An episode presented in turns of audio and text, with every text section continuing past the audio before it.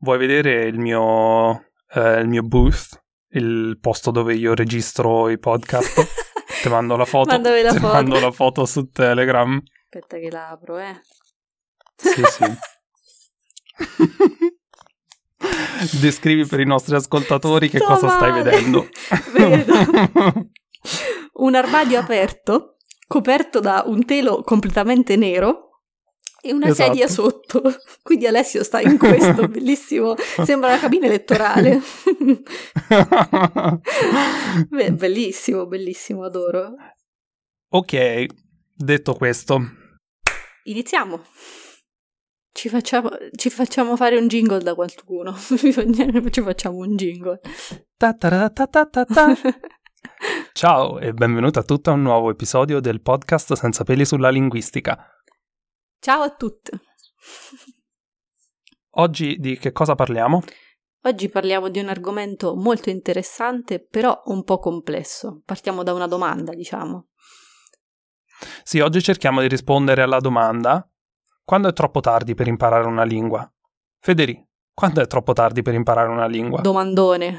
Cioè, secondo me è sempre troppo tardi. Io, se fosse per me, ne avrei imparate 10 Allora. da piccola, ma Facciamo un gioco. dai. Allora, io chiedo, faccio la domanda, è mai troppo tardi per imparare una lingua? E rispondiamo al mio 3 insieme, vediamo se siamo d'accordo o no. Ok. Federica, è mai troppo tardi per imparare una lingua? Mm. 3, 2, 1. No. No. Oh, siamo, d'accordo. d'accordo. Bene, ci piace. Sì, sì, sì. Sì, Allora. beh, eh, sicuramente entrambi avremo tratto le nostre conclusioni studiando l'argomento, però vediamo alla fine come, a cosa siamo arrivati. In, quest- in linea generale siamo d'accordo, dai. Dai, se non altro, adesso, adesso vedremo se facciamo come i partiti politici che sono d'accordo sulle conclusioni, ma mai d'accordo su come arrivare allo stesso, allo stesso obiettivo. Vediamo, vediamo. Ah, prima di cominciare, aspetta, prima di cominciare tutto dobbiamo dire un paio di cose. Yes. Prima di entrare nel vivo nell'episodio, dobbiamo un attimino parlare di una cosa, perché abbiamo ricevuto un messaggio su Instagram che ci ha fatto molto piacere, perché è una correzione su quello che abbiamo fatto nell'ultimo episodio. Noi utilizziamo, meglio io perché me ne prendo la colpa visto che sono io ad averlo scritto, utilizzo la parola presidentessa nella descrizione dell'ultimo episodio. Ci è stato fatto notare che questa parola non si utilizza nel modo in cui noi l'abbiamo utilizzata, perché essa, la desinenza essa di presidentessa, originariamente designava la moglie di qualcuno. Dunque si aveva il presidente, per esempio, della Repubblica e la presidentessa sarebbe stata la moglie del presidente della Repubblica. Questa era una cosa che io avevo già letto, però pensavo erroneamente che la parola presidentessa fosse dello stesso tipo di studente studentessa o ehm, adesso non mi vengono altri esempi. Federica, help. Mm, non vengono neanche a me. Eh, dottore, dottoressa? Dottore, dottoressa, esatto, brava. E pensavo che fosse appartenente a quel gruppo dove la desinenza essa non ha più connotazioni sessiste, se vogliamo. Mm. Dunque l'ho utilizzata in quel senso. Ci è stato fatto notare che in realtà presidente dovrebbe avere invece lo stesso funzionamento di parole come docente, il docente, la docente, il presidente, la presidente. Ci sembra giusto riconoscere l'errore fatto, o meglio, mi sembra giusto riconoscere l'errore fatto, e, e dunque niente, ringraziamo per la, per la correzione, per l'avvistamento, e vi invitiamo, nel caso ne trovaste altri, a farcelo sapere. Sì, Per eh, più dettagli, eh, nel blog noi abbiamo ho aggiunto un blog sul sito e dunque potete andare a vedere sul nostro sito e leggere oltre a questo anche un blog dove parliamo di un eh, articolo scritto dalla Crusca esattamente sugli stessi temi che noi affrontiamo nell'ultimo episodio, però loro l'hanno scritto dopo di noi e dunque ci prendiamo Plagio. l'onore di aver plagio. Ehm, ovviamente l'articolo della Crusca è scritto meglio del nostro. chiaramente molto ehm, più non altro- dettagliato, più accademico. Sicuramente se vi interessa l'argomento andatelo a leggere. Sì, e potete andare tranquillamente sul nostro sito al quale vi rimando, che è senzapelisullalinguistica.it e lì potete leggere il nostro blog. Eh, per ora ci sono soltanto due post, uno con la correzione e uno su, diciamo, con un invito e un riassunto all'articolo della Crusca, dove troverete ovviamente anche il link all'articolo originale che potete leggere e anzi vi invitiamo a leggere perché è molto interessante. Perfetto. Bene, chiarezza è stata fatta su questo. Era giusto. Chiarezza Era è stata giusto... fatta. Sì, sì. Detto questo, quando è troppo tardi per imparare una lingua? Prima di cominciare, secondo me, è opportuno distinguere tra l'apprendimento che cosa intendiamo, perché l'apprendimento di una prima lingua o di una seconda lingua è ben diverso. Esatto. Se guardiamo a quando è troppo tardi per imparare una prima lingua oppure una seconda lingua, è ben diverso. Sì, secondo me eh, c'è un concetto, diciamo, di base che è l'apprendimento del, della capacità di linguaggio piuttosto che l'apprendimento di una lingua, perché quando un bambino impara una lingua non impara solo la lingua, ma impara anche ad associare dei concetti a delle parole, concetti a dei fonemi, eccetera, eccetera. Quindi è un processo più, secondo me, più cognitivo, molti, c'è molto di più dietro rispetto all'imparare una lingua studiandola. Sì, è sicuramente una cosa più legata alla neurologia e alla psicologia, che necessariamente, cioè è anche linguistica chiaramente, però è un lavoro che va fatto in concomitanza con ehm, la psicologia e la neurologia, perché qui non si parla soltanto dell'apprendimento delle lingue, del, del linguaggio, ma anche di tutte quelle cose che accompagnano i primi mesi e anni della vita. Esattamente. Esattamente. Possiamo guardare infatti ad esempio a come vediamo che i bambini imparano le lingue ci sono dei, dei, dei, periodi, per esempio nei primi mesi della vita, i bambini non fanno altro se non assimilare il linguaggio. La produzione è veramente molto poca. Tra l'altro leggevo che sono esattamente gli stessi suoni in tutte le lingue, non ha assolutamente niente a che vedere con nei primissimi mesi, dai 6 fino ai 6-8 mesi, e i suoni mh, emessi sono gli stessi per tutti i bambini in tutto il mondo, non ha niente a che vedere con la lingua a cui sono esposti. Sì, però poi si distinguono anche. Ah, in seguito sì, chiaramente sì. Quando si arriva allo stadio in cui si, delle, si producono sillabe più che suoni singoli, esatto. perciò quando parliamo, passiamo da a a un ma mm-hmm. o a un ba o ga. Sì. Um, a questo punto iniziamo a distinguere già un pochettino di più le lingue, tant'è che infatti ci sono proprio degli studi parliamo di studi vecchiotti in realtà, mm, sì. anni 70, 80 mi sembra, che chiedevano a dei genitori, mi sembra francesi, gli facevano ascoltare i suoni prodotti, il bubbling, prodotto da dei bambini e gli chiedevano di individuare quali fossero quelli francesi. Perciò c'erano dei bambini, che so, cinesi, dei bambini mm, non saprei, inglesi e francesi, e gli adulti riuscivano ad identificare i bambini francesi con un'accuratezza mi sembra del 70%, perciò wow. è abbastanza evidente che in realtà dopo il periodo, quello in cui i suoni prodotti sono uniformi al di là delle, delle lingue da, da, cui vengono, poi dopo in realtà iniziano già a produrre i suoni della lingua che diventerà esposti. la loro prima lingua. Mm-hmm, eh, esatto. esatto. E poi chiaramente i bambini ci mettono parecchi anni anche a imparare una lingua completamente, quindi ci sono diversi passaggi, prima riescono ad esprimere qualche parola, poi piano piano riescono a mettere insieme delle frasi, insomma ci sono diversi passaggi veri e propri. Alcuni mm, studiosi ritengono infatti anche che questo dipenda dalla capacità cognitiva del bambino stesso, cioè se il bambino è in uno stadio della vita in cui non riesce a comprendere concetti astratti, non potrà chiaramente esprimere concetti astratti. Ad esempio quando non capisce capisce la permanenza degli oggetti, eccetera, non potrà esprimere un concetto che non vede perché non, non lo percepisce come esistente, o un oggetto che non vede perché non lo percepisce come esistente. Insomma, ci sono diverse cose legate al, all'apprendimento del linguaggio e della lingua nei bambini che non troviamo chiaramente poi nell'apprendimento delle lingue per gli adulti. Anche perché si suppone, si presuppone che l'apprendimento della lingua in età adulta avvenga solo nel caso di una lingua seconda, dove perciò non si deve imparare una lingua per la prima volta nella propria vita in età adulta. Non sono, che io sappia, neanche stati proprio, non esistono neanche casi in cui una persona in età, arrivi in età adulta senza sviluppare una qualche forma di linguaggio. È una cosa che non è stata mai osservata prima, anche perché ovviamente ci sono delle questioni morali dove dovremmo segregare una persona per, per decenni per deprivarla del, del linguaggio, però cioè come fai? A questo proposito ci sono stati dei casi in cui, appunto, casi estremi, in cui sono successi eventi di questo tipo, quindi per che sono stati abbandonati o per abusi, dei bambini non sono stati sottoposti al, a, per niente a esposizione al linguaggio e mm, ci sono cose interessanti anche a questo riguardo. Tra l'altro, Ale, non so se tu conosci. Tragiche più che interessanti. Inter- tra- sicuramente tragiche, sicuramente interessanti per il linguaggio, ovviamente. Scherzi. Ok. Eh, tra-, tra l'altro, non so se tu sai la storia di Victor de.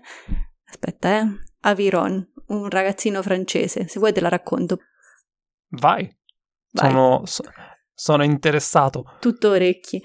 Allora, nel 1799, in una cittadina, in un posto nel sud della Francia, eh, viene avvistato un bambino che si presume abbia circa 10 anni, mm, che vive nella foresta completamente nudo, completamente non socializzato, non ha idea di niente, completamente allo stato brado.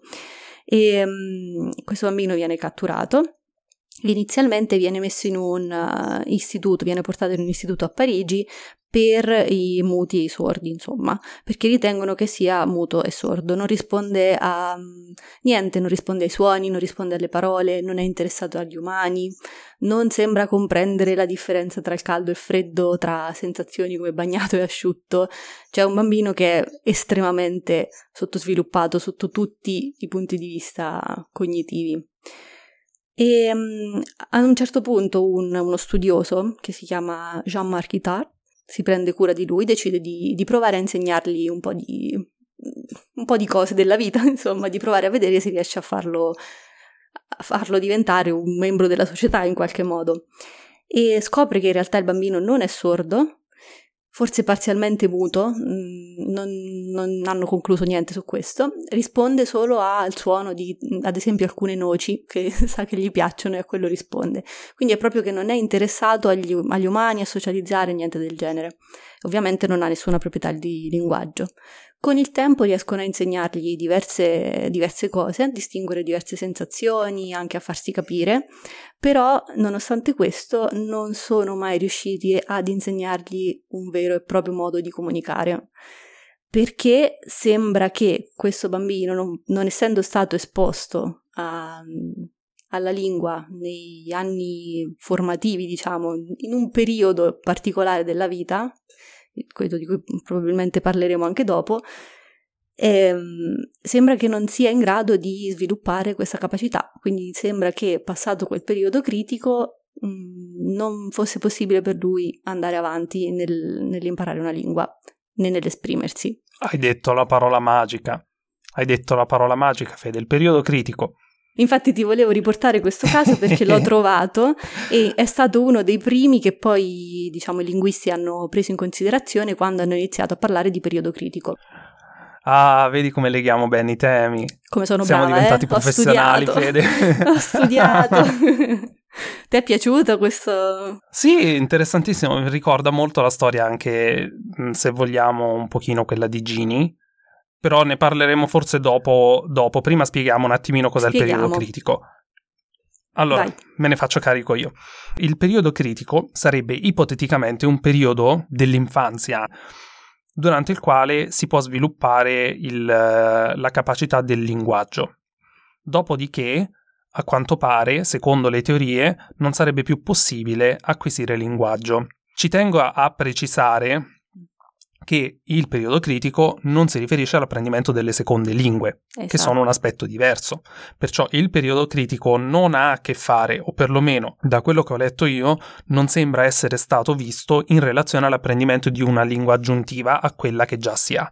Perciò il periodo esatto. critico, noi italiani che parliamo italiano, che presumo parliate anche voi, visto che state ascoltando un episodio di un podcast, se voi vorreste, voleste imparare il, che so, russo a partire da domani, il periodo critico non dovrebbe essere una vostra preoccupazione. Assolutamente no. E è per questo che diciamo che l'apprendimento delle lingue bisogna vedere quando è troppo tardi per i bambini o per gli adulti.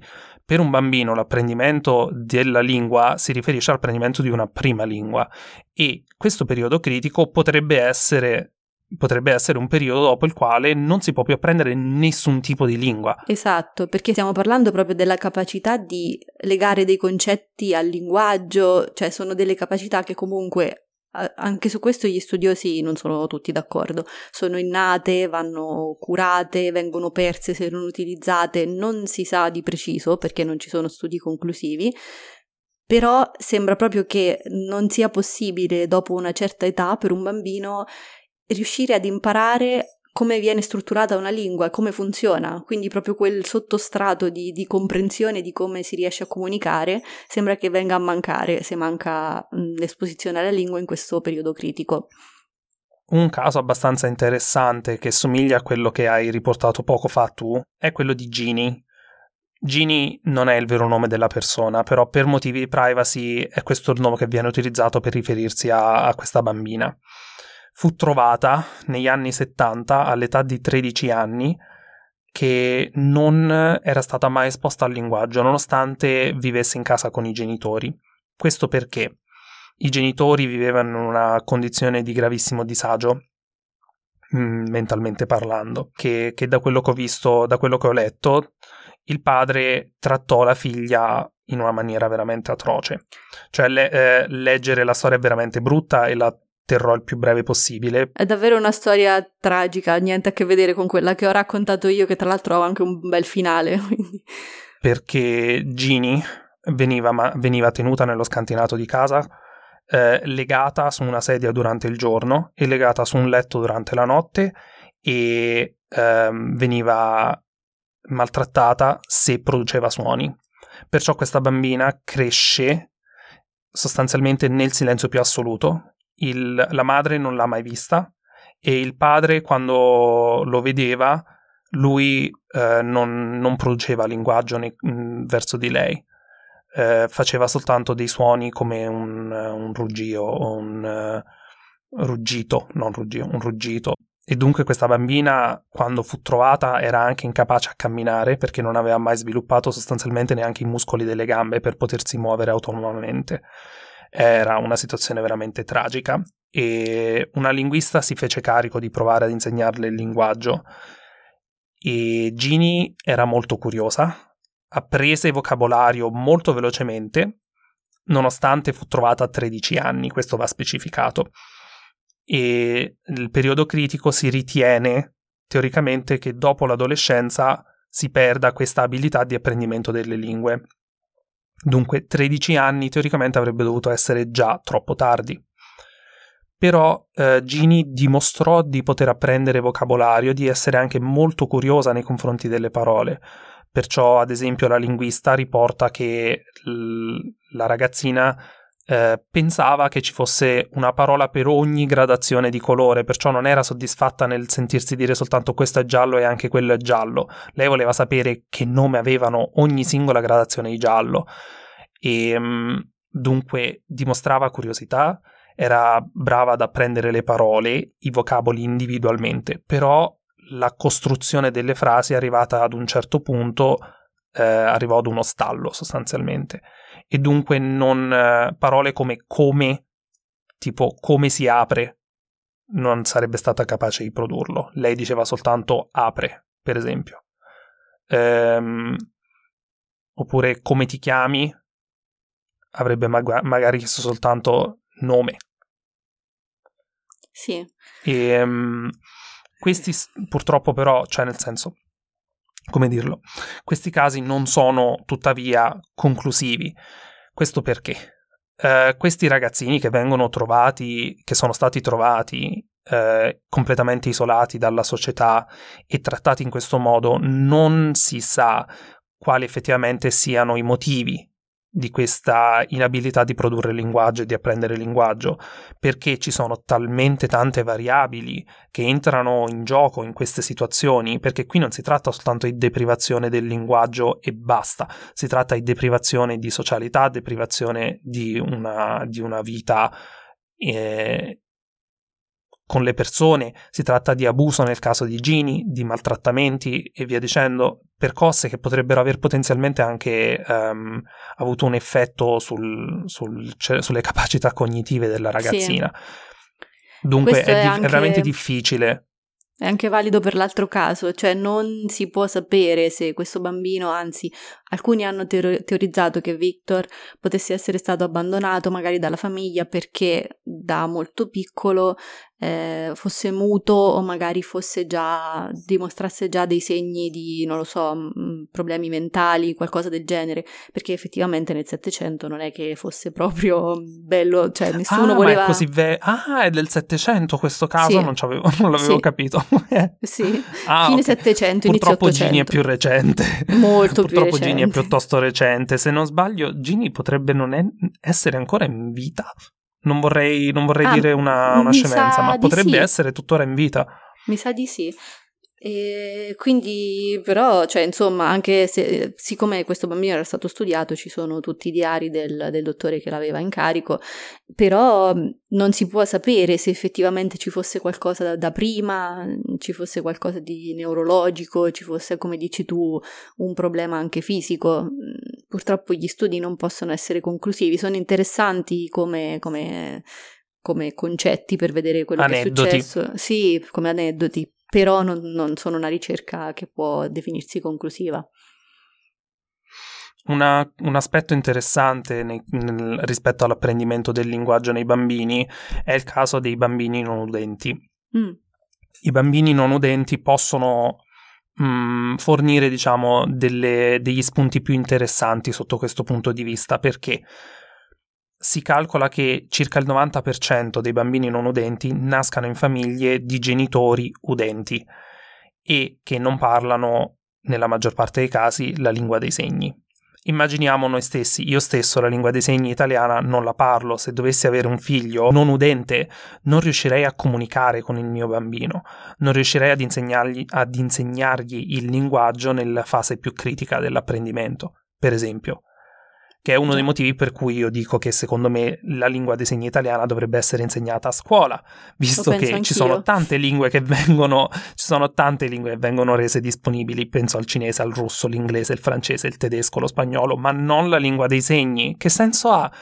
Um, ma a parte vabbè, a parte questo, questo, sassolino nella scarpa che volevo togliermi, di cose da dire ce ne sono una quantità infinita e non so neanche da dove cominciare. Um, però questi bambini in generale sviluppano delle forme di linguaggio, inventano una lingua dei segni casalinga, se vogliamo, dimostrando che comunque c'è una, um, uno sviluppo naturale del linguaggio, dettato dal bisogno della vita quotidiana, però poi se non si raggiungono delle situazioni come la scuola, dove c'è una richiesta più, più, anche astratta, più complessa e più completa del linguaggio, queste lingue casalinghe tendono a rimanere indietro rispetto a quello che è lo sviluppo del linguaggio per le persone udenti. È interessante Ale perché mh, mm, avevo letto che mh, mm, c'è uno, insomma, qual- ci sono degli studiosi che eh, dicono che praticamente imparare la, la lingua una lingua o il linguaggio avviene solo se effettivamente c'è qualcuno, prima lingua parliamo, eh, sempre nei bambini, c'è qualcuno che vuole mm-hmm. comunicare con te e tu vuoi comunicare con loro, perché se no, cioè se manca questo certo, fattore, esatto, se manca questo fattore non si riesce a creare la capacità di produrre linguaggio. La cosa interessante nel caso dei non udenti è guardare alle conseguenze che la, man- la, deprivazione del linguaggio porta, proprio per il fatto che il linguaggio è il modo in cui interagiamo con il mondo e che noi interagiamo con il mondo attraverso la lingua dei segni o attraverso una lingua che richiede le corde vocali, la differenza non c'è. A livello cognitivo le aree del cervello che si, che si accendono sono le stesse ehm, l- la produzione delle parole con la lingua dei segni o con le lingue non dei segni si sviluppano allo stesso tempo. Cioè il cervello di un bambino non udente appena nato inizia a produrre le prime parole con la lingua dei segni al contempo che i bambini udenti producono le prime parole con la, con la loro bocca. Perciò, cioè, questa è una cosa che è interessantissima, vedere come queste le lingue dei segni che molti di noi pensano come completamente diverse dalle lingue, in realtà dalle lingue ovviamente parlate, il cervello umano in realtà le codifica esattamente allo stesso, allo modo. stesso modo. Non c'è differenza. Perciò un bambino non udente che cresce in una famiglia dove cresce parlando la lingua dei segni sviluppa una capacità linguistica alla pari di, di qualsiasi altro bambino. Il problema sorge quando, come in tutti quei, quei tantissimi casi in cui un bambino cresce in una famiglia di genitori udenti che non parlano lingue dei segni, questi bambini crescono senza deprivati del linguaggio e questo ha delle grosse conseguenze perché il linguaggio è, un, è una cosa sociale e se io non imparo a comunicare da bambino, come abbiamo visto, ci sono dei problemi poi in età adulta. Dei problemi che possono creare problemi sociali, perciò faticare sì. a creare legami stretti e duraturi con le altre persone, possono portare a gravissime conseguenze anche a livello scolastico, perché ehm, difficoltà nel linguaggio creano conseguenze anche nell'apprendimento e non perché siano carenti a livello cognitivo. E questo ci tengo a sottolinearlo. Il problema è dato dal fatto che non imparando a comunicare adeguatamente per l'età scolare, in, poi quando sono a scuola si ritrovano un passo indietro rispetto agli altri. Um, perciò, di nuovo, il problema non sembra essere un periodo critico dopo il quale non si possano apprendere le lingue, Perciò rimane inconclusivo anche in questo caso, da quello che ho visto io. Sì, non c'è una vera e propria conclusione al riguardo. Per come la vedo io, a mio modesto parere, sicuramente c'è un periodo della vita in cui si impara a comunicare, probabilmente anche per necessità, mm, per necessità di cercare di esprimersi con i propri genitori, con la famiglia, no? E parlo probabilmente già da molto piccoli. E quindi forse è questo che mh, mm, scatena un po' la capacità di, di, linguaggio. Se invece viene completamente a mancare la possibilità di comunicare, eh, forse quello può essere eh, accostato a un periodo critico come concetto, però non si sa, non si sa di, di preciso. Yes. Ok, arrivati a questo punto direi che abbiamo parlato abbondantemente dei bambini. Parliamo delle persone più vicine a noi gli adulti. Penso a me quando stavo in Belgio. Io ho vissuto certo. per un anno in Belgio all'età di 25 anni, credo. A 25 anni ho vissuto per un annetto in Belgio e ho avuto modo di imparare una lingua con cui non avevo mai avuto nessun contatto in precedenza, il fiammingo. E mm. È interessante notare appunto che nonostante ci sia lo stereotipo che gli adulti fatichino a imparare le lingue se paragonate ai bambini, io non mi sento di dire che è necessariamente così. Secondo me ci sono tanti fattori, però innanzitutto per me vale la pena dire che non ha molto senso paragonare il processo di apprendimento del bambino con quello dell'adulto. Sono due processi di apprendimento secondo me comunque diversi, perché mentre uno parte proprio da una pagina bianca e impara da zero, l'adulto già ha capacità di linguaggio e già conosce una lingua e già si basa su quella per esprimersi e si basa su quella per imparare la lingua seconda. Quindi mm, esatto, non, si, non, si, tratta giusto. di imparare la capacità di comunicare, si tratta di imparare a comunicare con un altro mezzo, fondamentalmente. Sono perfettamente d'accordo. Secondo me, quando tante persone fanno l'errore di, di dire che da adulti si fatica ad imparare le lingue, paragonandolo poi ai bambini che imparano la loro prima lingua. Non è proprio così, e poi comunque no, cioè, ci stiamo facendo un disservizio, secondo me, paragonando sì. noi stessi ai bambini, perché i bambini, se noi facessimo le cose con, tempisti, con le tempistiche di un bambino, vorrebbe dire darci un anno intero di vita esclusivamente circondati da persone che parlano la lingua che noi vogliamo imparare, senza aspettativa che noi produciamo nulla. Sì, Perché sì, il dai, primo anno di vita i bambini non fanno altro se non ascoltare gli adulti che gli parlano, gli adulti, i bambini, il, il mondo intorno a loro. Cioè è come se io dicessi voglio imparare il cinese, perciò vado in Cina e arrivato verso i due il secondo anno di vita in Cina comincio a produrre le prime parole di cinese. Sarebbe assurdo. Eh, hai ragione, non avrebbe senso. È che noi tendiamo a dimenticarcelo Esatto. perché è tutto così naturale. Allora, arrivati a questo punto, secondo me avrebbe senso un pochettino dare uno sguardo a, mm, visto che abbiamo detto che non è per niente uguale o paragonabile l'apprendimento di una seconda lingua con quello di una prima lingua, avre- varrebbe a questo punto la pena di guardare un pochettino a che cosa facciamo di diverso noi adulti quando apprendiamo una seconda lingua rispetto a quello che fanno i bambini quando imparano la prima. Che vantaggi abbiamo noi? Anzi, part- partiamo dai vantaggi o dai svantaggi, Fede? Partiamo dagli svantaggi, dai, che secondo me tutti quanti pensano no, ma da adulto non ce la fai a imparare le lingue, è difficile. Dai, ok, chiudiamo su una nota positiva almeno con i vantaggi. Esatto. Svantaggi. Svantaggi. Innanzitutto i suoni. Noi adulti perdiamo, anzi, già i bambini in realtà, dai sei mesi mi sembra in poi, iniziano a mappare, tra virgolette, quali sono i suoni che appartengono una- alla propria lingua e iniziano a perdere l'abilità di riconoscere dei suoni simili. Perciò è stato visto che già verso i 10 anni, mi sembra, i bambini, ehm, quando sentono, per esempio, se io faccio sì e poi faccio sì, uno svedese potrebbe sentire la differenza perché i due suoni sono diversi, però noi italiani, come anche d'altronde gli inglesi con cui è stato fatto lo studio, non sentono la differenza e questo non lo sentono neanche i bambini in età elementare perché perdiamo l'abilità di distinguere questi suoni. Dunque, è sicuramente uno svantaggio grosso quello che perdiamo la capacità di distinguere questi suoni che si assomigliano. Mhm.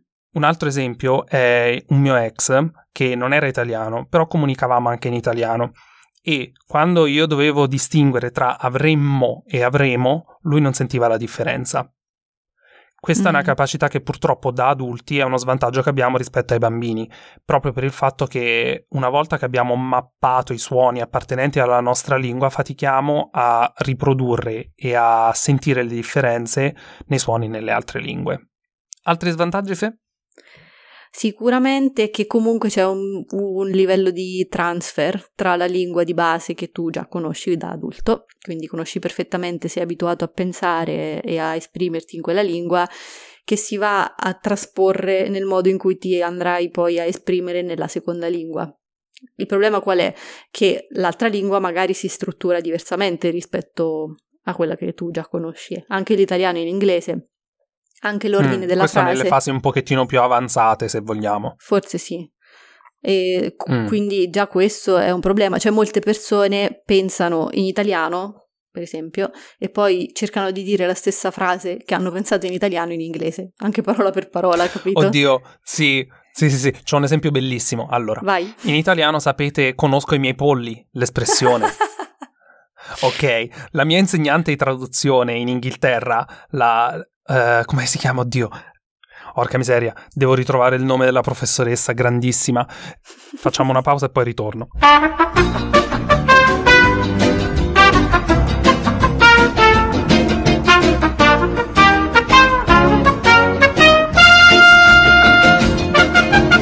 L'ho ritrovata. Ehm, la professoressa Davitti ci portò questo bellissimo esempio di una volta in cui lei stava facendo l'interprete per un'azienda e il, il parlante per l'azienda italiana volendo provare a venire incontro, se vogliamo, all'altra azienda, ha provato a dire in inglese, eh, in- a mo' di battuta, io conosco i miei polli, solo che l'ha detto I know my chickens, che ovviamente in inglese non vuol dire assolutamente niente, perciò ovviamente gli ascoltatori erano tipo confusissimi. Bellissimo, ovviamente. Però È qui stiamo bellissimo. già a livelli più avanzati del- Scusa, Ale. dell'apprendimento, chiaramente. Ale, if my grandmother had wheels, she would have been a bike. Oddio, grandissimo anche lui. Giro da campo, ti amiamo. Sei un Giro da campo, se ci ascolti, fatti sentire. Partecipa a un podcast con noi, we love you. Se, non, se, non, sapete chi è Gino da Campo, cercatelo su YouTube, vi uscirà sicuramente questa storia di lui che cioè, c'è questa scena bellissima in cui lui sta cucinando, cioè, e qua chiudiamo l'off topic. Um, sì. Sta cucinando una carbonara e la conduttrice uh, che si chiama Holly come si chiama? Non me la Beh, ricordo. Mettiamo che è uno show inglese dove lui è italiano e mm. cucina insieme a questi inglesi che di cucina italiana, poveretti, non ne sanno molto. E perciò sta, sta, spiegando come si cucina una carbonara e la, la, conduttrice gli fa beh guarda se cambi questa cosa e cambi anche quest'altra cosa ottieni una carbonara britannica. E ovviamente cambi cioè tipo levi, cioè, aggiungi la panna, togli la pancetta e ci metti il prosciutto per esempio, ecco che è un'altra ricetta e Gino giustamente gli dice, gli vorrebbe dire sì, ho capito, ma se mia nonna avesse le ruote sarebbe una bicicletta, solo che glielo dice in inglese e questi cominciano a rotolare per terra in live, bellissimo, cioè, è uno dei video più belli cercatelo. che io abbia mai visto, cercatelo se non l'avete mai visto, sì sì. Ok, chiudiamo l'off topic. okay. Chiudiamo e... qui. Ehm. Quindi ecco, svantaggi ci sono questi che però sono anche molto comici a volte, tocca dirlo. E... Sì, ehm, sì, sì, dai, svantaggi, svantaggi per modo di dire, anche in realtà la cosa del, dei suoni è superabilissima tanto quanto è superabile questa.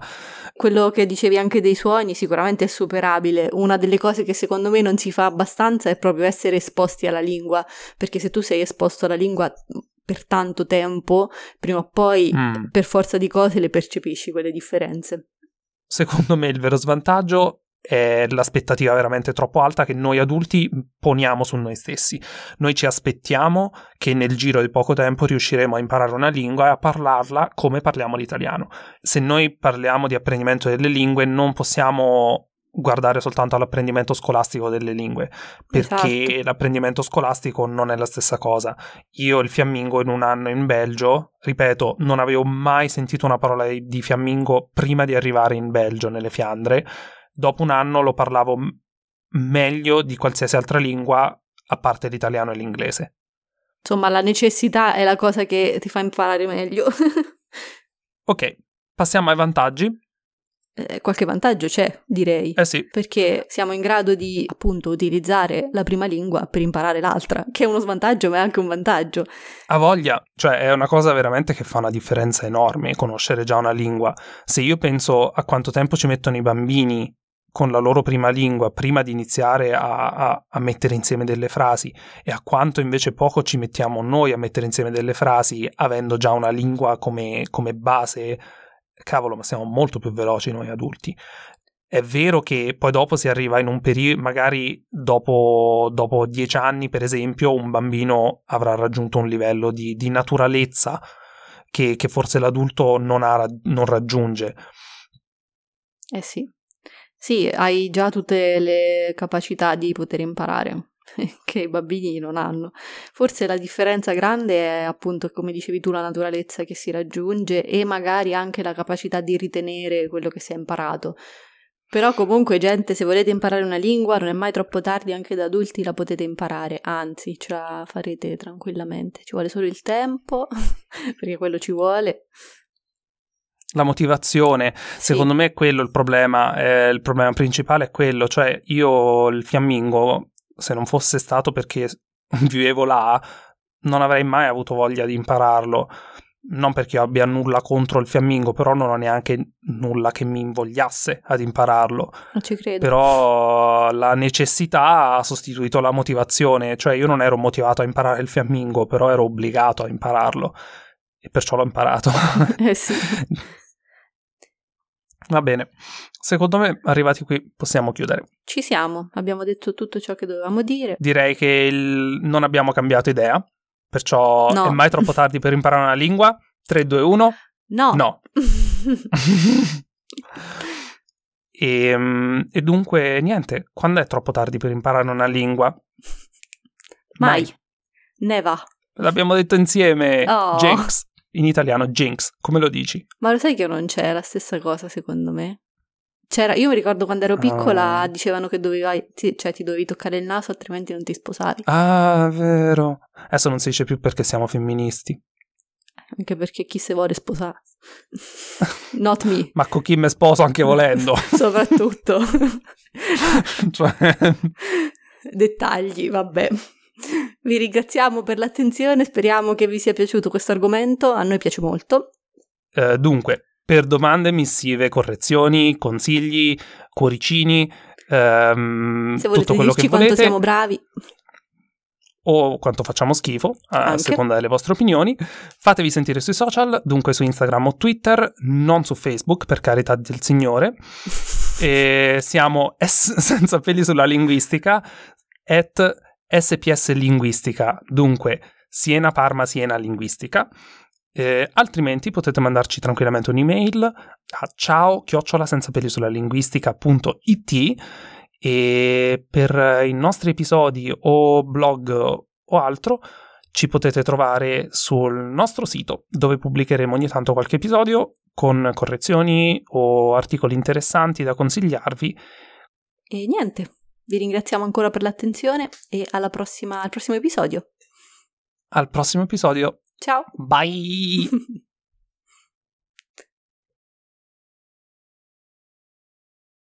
Ble.